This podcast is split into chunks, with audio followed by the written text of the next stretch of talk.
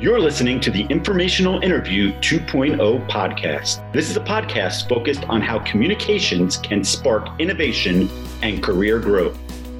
So I am pleased to be joined by Deirdre Breckenridge. She, she is the C E O of Pure Performance Communication. She's a speaker, and she is the author of Answers for Modern Communicators, as well as A Whisper from Noel.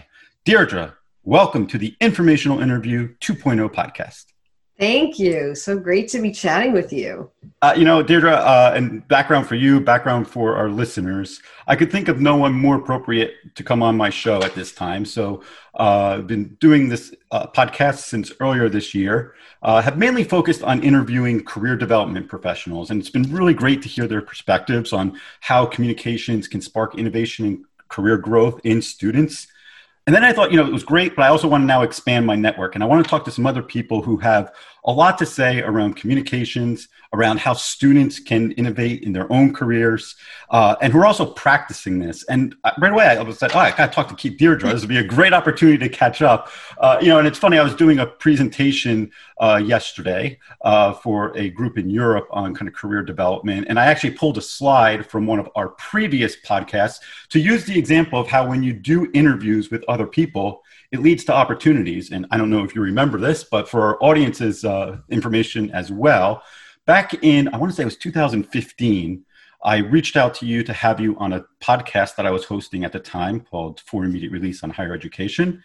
And we had a really great conversation, and it, you know, basically was the beginning of a nice friendship, and we've worked together on different projects. And I yeah. said, wow, I mean, like, this is exactly what we're talking about. But to start with, Deirdre, I gave a brief intro at the uh, outset. Uh, can you talk a little bit more about the work you do, and also a little bit about how your career has pivoted, especially in the last couple of years?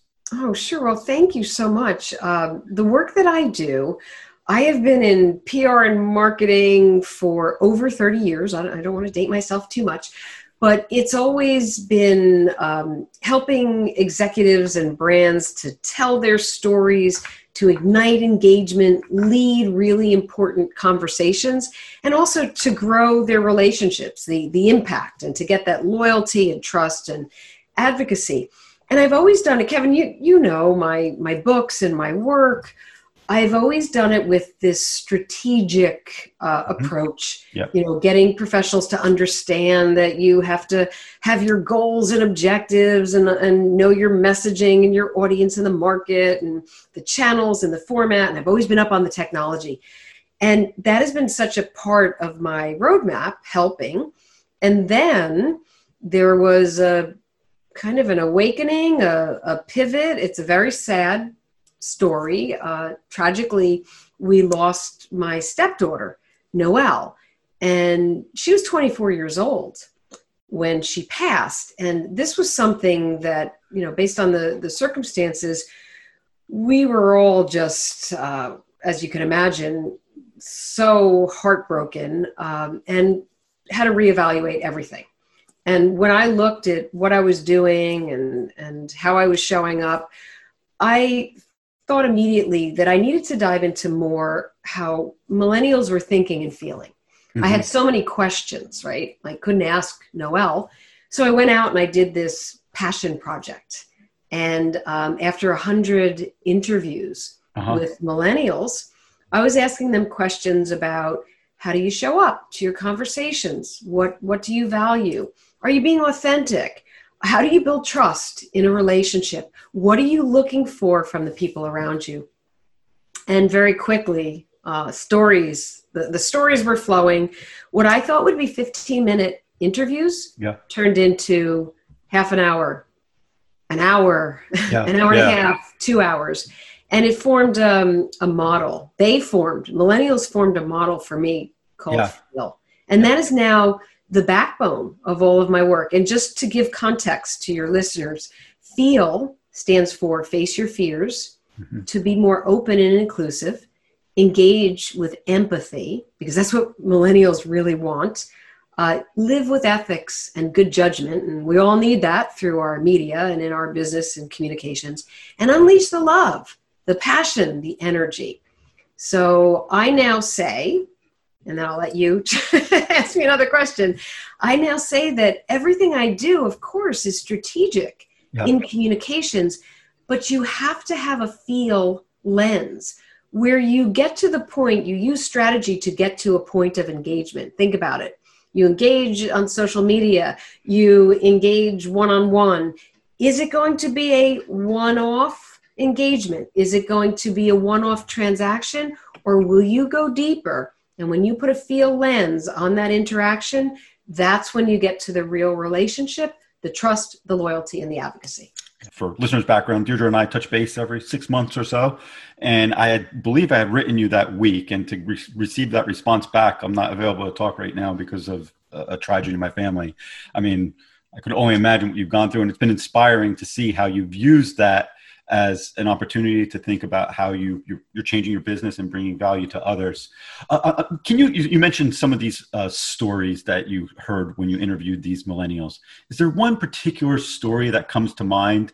Uh, and also w- when you approach this, and you, you obviously have a lot of experience with younger generation, both at, at home, as well as, for listeners' information, Deirdre has also uh, been a university professor for a number of years. So you you, yes. you're, you have a lot of interactions with this age uh, demographic. What kind of things did you learn? What kind of things perhaps surprised you when you were more deliberate about speaking to these one hundred plus different uh, millennials as part of this uh, research you were doing? So I can't say um, I I knew going into it that millennials, and, and this isn't just millennials, Gen Z is on the, the coattails too. So I knew millennials want caring and kindness and understanding and empathy, right? They, they're looking for that. But I just didn't realize how bad it was um, in certain situations for them. And this is just one story, but you could multiply this in different instances, male, female, different, uh, whether it's a job or somewhere else. But one story that stands out in my mind mm-hmm. was a millennial who shared, um, she was working at a company for over three years, and she was on a team. And her supervisor gave them a project. And the team split the project into individual parts. So she and all of her teammates each had a part that they were going to work on separately. And then about a week later, come back to the table, put it together, and present to the supervisor. So about two or three days into her part of the project, she started to feel really overwhelmed mm-hmm. and anxious. And she was not feeling well.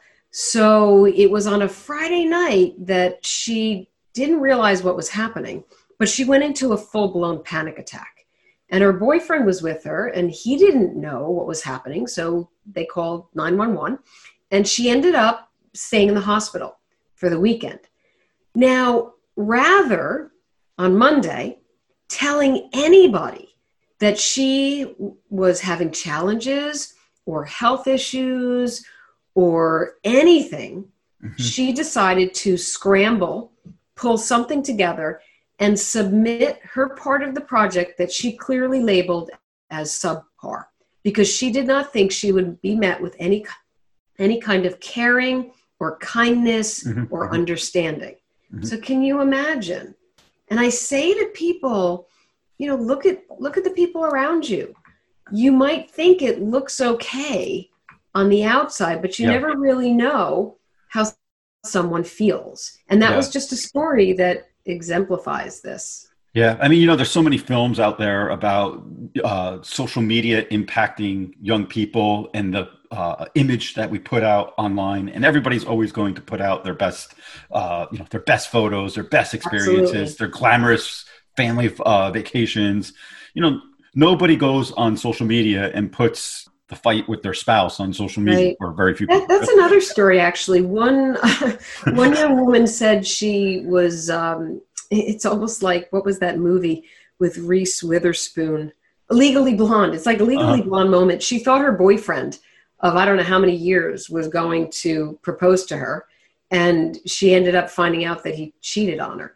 And she was so devastated and so depressed, but yet she dragged herself to her, you know, smartphone, put on all her makeup and yep. took all her selfies just so that everybody thought, like, I'm good, I'm out there. She brought herself to a party and took pictures with friends, but yep. inside she was broken. And that's a clear example of the highlight reel yeah, on social yeah. media. So I imagine you did most of these interviews uh, after the death of Noel, which was probably, was that be last year?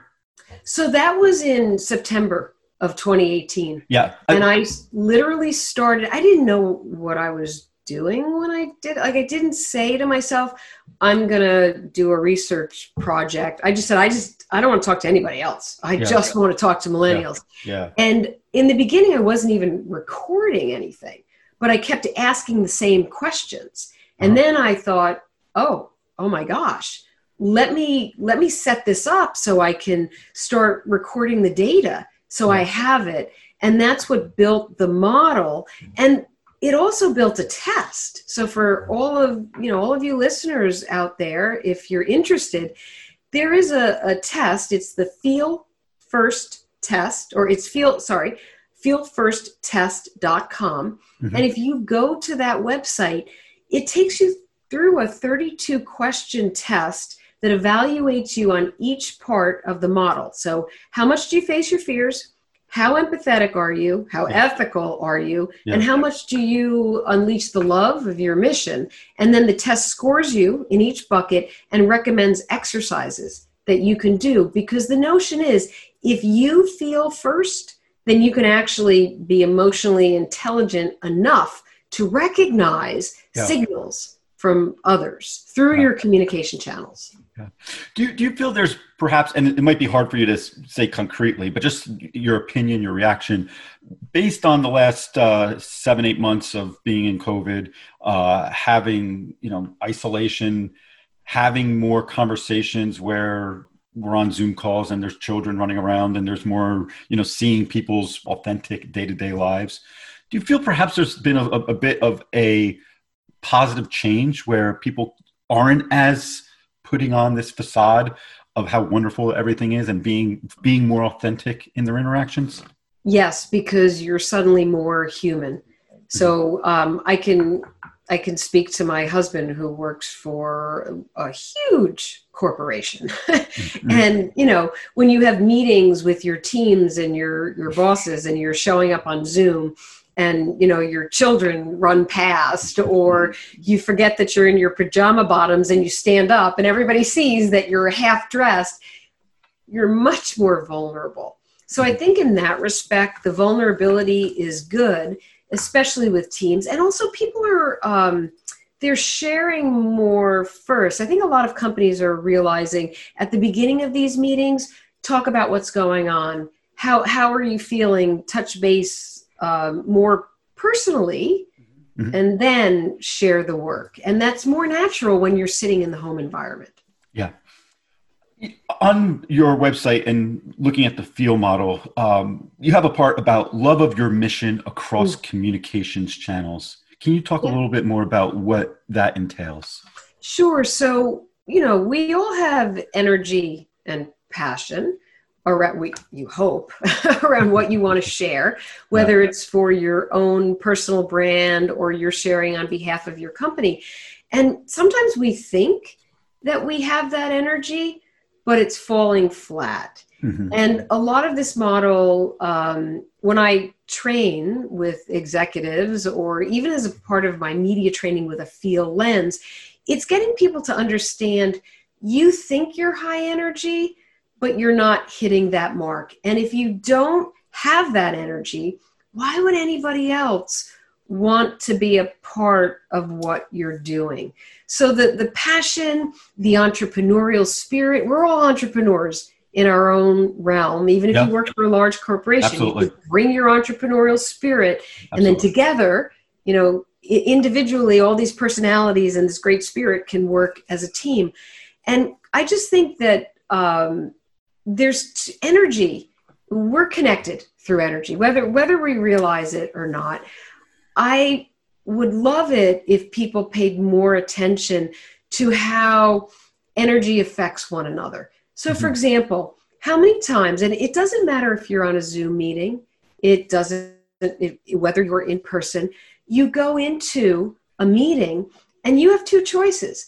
You can raise the energy of the group, yep. and that's what you want to do, or are you going to get sucked in to the lower negative energy? And I think the more that we pay attention to that, we bring our own energy up and the love of the mission up. Yeah, fantastic. And do you, do you have any different types of perspectives, and maybe how you would answer this question today versus how you would answer this question a few years ago? I imagine are going to be a little different. But based on the research that you've done and the experiences you've encountered, do you have advice for young people in particular on how they can hone in on what their mission is? Yes. Okay. So, you know, things are going to change throughout your career. Yeah. I mean, that that is a given, because we all grow, and what we see is what we think is of success at age twenty might be different at age thirty and in your yeah. forties. But the one thing that always um, has been something that's guided me, and it's come up recently because I've heard coaches ask this question. When it comes to your mission, think of it as, what do you really, really love to do that you would do every single day that is need, of course, is needed? There's a, mm-hmm. a, a problem you're solving or something you're connecting with, but you would do it so much you'd, you'd give it away for free, but yet mm-hmm. people would pay for it. Mm-hmm. I mean, that's where the greatest entrepreneurs are almost tapping into this level of passion. They see the problem that nobody else is identifying, and then they're able to do something that they love to solve the problem. And they love it so much, they literally would give it away, but people would pay for it because they love it that much. It's also, um, I would tell young professionals to not let the external chatter guide you. Mm-hmm. This is a real big issue. When you are letting social media and the news and your smartphone and every kind of technology dictate your life, you are not tuning into your own signals and guidance and yeah. what you truly want to do. So in order to find that energy and your own innovation, you have to be fully present and aware and tuned in to yourself.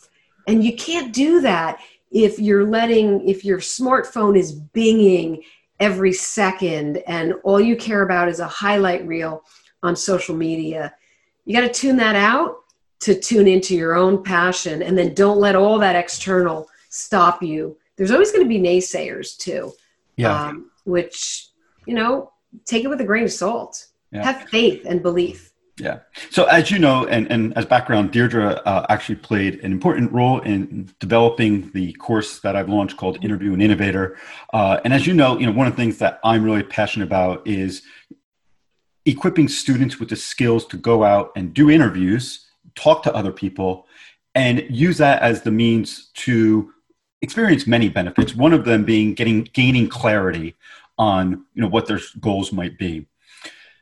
And that requires asking smart questions. And that's something that I imagine that you were doing throughout this research project, right? Where you are asking, you know, deliberate smart questions, and it's opening your mind to different ways of thinking. And I know this is something that you do quite effectively on your Thank podcast you. world uh, that you host. Uh, can you talk a little bit about the power of asking good questions and how that's helped inform your opinions and how that's helped you innovate in different ways as well? So asking good questions, the only way to do that is to truly be listening. Mm-hmm. I had a mentor say to me years ago, don't talk as much, just listen. Yeah. And even as, um, you know, even as somebody who puts a media hat on. So, you know, I had a show at NASDAQ, at MarketSite. It was a live broadcast show out of time, their Times Square yep. studio. And one thing that the media does is ask the question and then just let somebody talk and talk mm-hmm. and talk. Yeah. You don't necessarily need to. I mean, if it's a timing constraint, of course, you're going to jump in and ask another question. But I always really just let people talk. People want to share. And if mm-hmm. you can really listen and not be thinking about your next question, like truly tuned into what they're saying, mm-hmm. you will get so much to be able to ask the next question, to have those insights, to share more effectively. But that's where it comes from. And in order to truly listen, to ask the next question, you have to be tuned in, tapped in, and really actively listening. And people say they're listening all the time, Kevin, mm-hmm. but I don't know if they are. I really, you know. Yeah. I mean, it is so easy to be not present, to have your, and you can, you know, I can be looking, we're looking at each other right now, right? And we're having this great conversation. It, I very could easily be out on my phone and checking Absolutely. The stocks and texting my friends or, you know, and it's very easy to do that. When I do my, my workshops, and I'm sure you do the same, I plead with the uh, attendees, turn off your phone, be present. Uh, yep, airplane mode. That's right. That's right. It's a really uh, good practice. Can do you have a, an example that comes to mind, Deirdre, of an interview that you've conducted, and as a result of doing that interview, an aha moment came to you? Uh, whether that be through the research project that you did, or whether that be through any of the podcast interviews that you've done over the years, uh, any instance come to mind? Yeah, I mean, I guess there's the the ethics moment. Um, I didn't realize how much millennials cared about truth and honesty and ethics. And it was because of that that I really got involved with Routledge. And I have another book coming out called Answers for Ethical Marketers. And that is a direct result of what I learned uh-huh. from millennials. I guess I just kind of took it for, I don't want to say for granted, but, you know, I, I know ethics as a part of my role in communications and working with C E Os. Yeah. It just came from such an interesting perspective, and it made me so happy yes. that it led to an opportunity that I was able to pitch to my publisher. And I won't even say pitch. I mentioned it, and they just jumped on it like, Fantastic. Oh, ethics now? Yes, uh-huh, absolutely. Uh-huh. Yeah.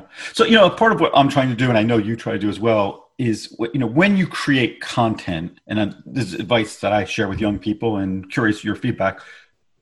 If you build an audience, great. Try to create relevant content that's going to benefit other people. But also when you're creating content, you're going to be learning from the people that you engage with. Oh my gosh. I learned a ton. This book, I feel like I I benefit so much. There's a uh, many experts who kind of um, share their views at the end of the chapter. And yeah. one chapter is strictly written by other professionals, not me. And I can't tell you, whenever you do that, you learn so much, you expand, you grow, you meet new people. Not only is it great content and you're learning, but you also open up opportunities mm-hmm. as well. So let's paint a picture of someone. Let's say there's a twenty-four-year-old young person out there, not really sure exactly, you know, have a foggy idea about what they'd like to do, uh, might be in an entry-level type of job, might be at the end of their uh, studies. What kind of advice would you share with them on how they can develop their own communication strategy to be more marketable and to be more innovative? So there's a couple easy ways. Start looking at the people or the professionals that you admire. Seriously. I love that. Yeah, I love that. If you like somebody, if you find a professional that you think is inspiring or, oh my gosh, they have the most incredible content, what are they doing? Look, look at their website, look at their blog, look at their social media channels, start following them if you can. Engage, share, share their work. And then the next step, there is, I always, always, uh, it, maybe it takes me a little bit more time now because I get a lot of requests, but yeah. I have students who reach out on LinkedIn and just say, I'm really interested in what you're doing. Would you mind chatting with me for fifteen minutes, twenty mm-hmm. minutes? Absolutely. So there's people who are more than happy to share, and you can ask them questions, get your really smart questions ready. Yeah, yeah. Um, and then have a conversation, and you're going to quickly learn if what that person is doing is uh, something that you'd like to do, and how they got started, or what's a good path. What are some of the ways that they can break into that type of industry or that kind of company, or maybe it's to be an entrepreneur. Yeah. But I think that's a way to start. Who do you admire?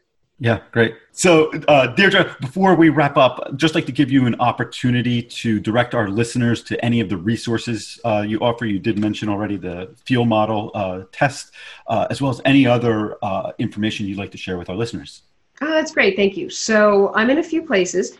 If you want to check out my work and my blog, you can go to Deirdre Breckenridge dot com. Um, also, please uh, connect with me on LinkedIn. You'll also notice that I'm a LinkedIn learning instructor, and yep. I have some courses there. Um, I have a podcast called Women Worldwide, and the website is women worldwide show dot com. You can sign up and always get our podcast. And, um, you know, follow me on Twitter, because if you want to ask a question, I'm at Deep Breckenridge. Terrific. Deirdre, thank you so much for sharing all these insights. Really appreciate it. Thank you. I'm Heidi Justo, one of the other co-hosts of the Informational Interview two point oh podcast. We hope you enjoyed the insights that were shared. We will be back at you with a new episode in the very near future. In the meantime, to keep in touch with me and learn tips to help you proactively manage your career, I invite you to review my website, w w w dot career path writing solutions dot com. There, you will find a rich collection of career-related articles, and you can sign up for my monthly newsletter. And on my side, I invite you to check out the Global Innovators Academy website and learn more about my Interview and Innovator course.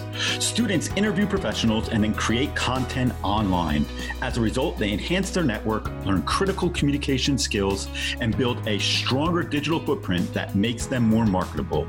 More information is at w w w dot global innovators academy dot com. Thanks again for listening. Take care, and so long for now.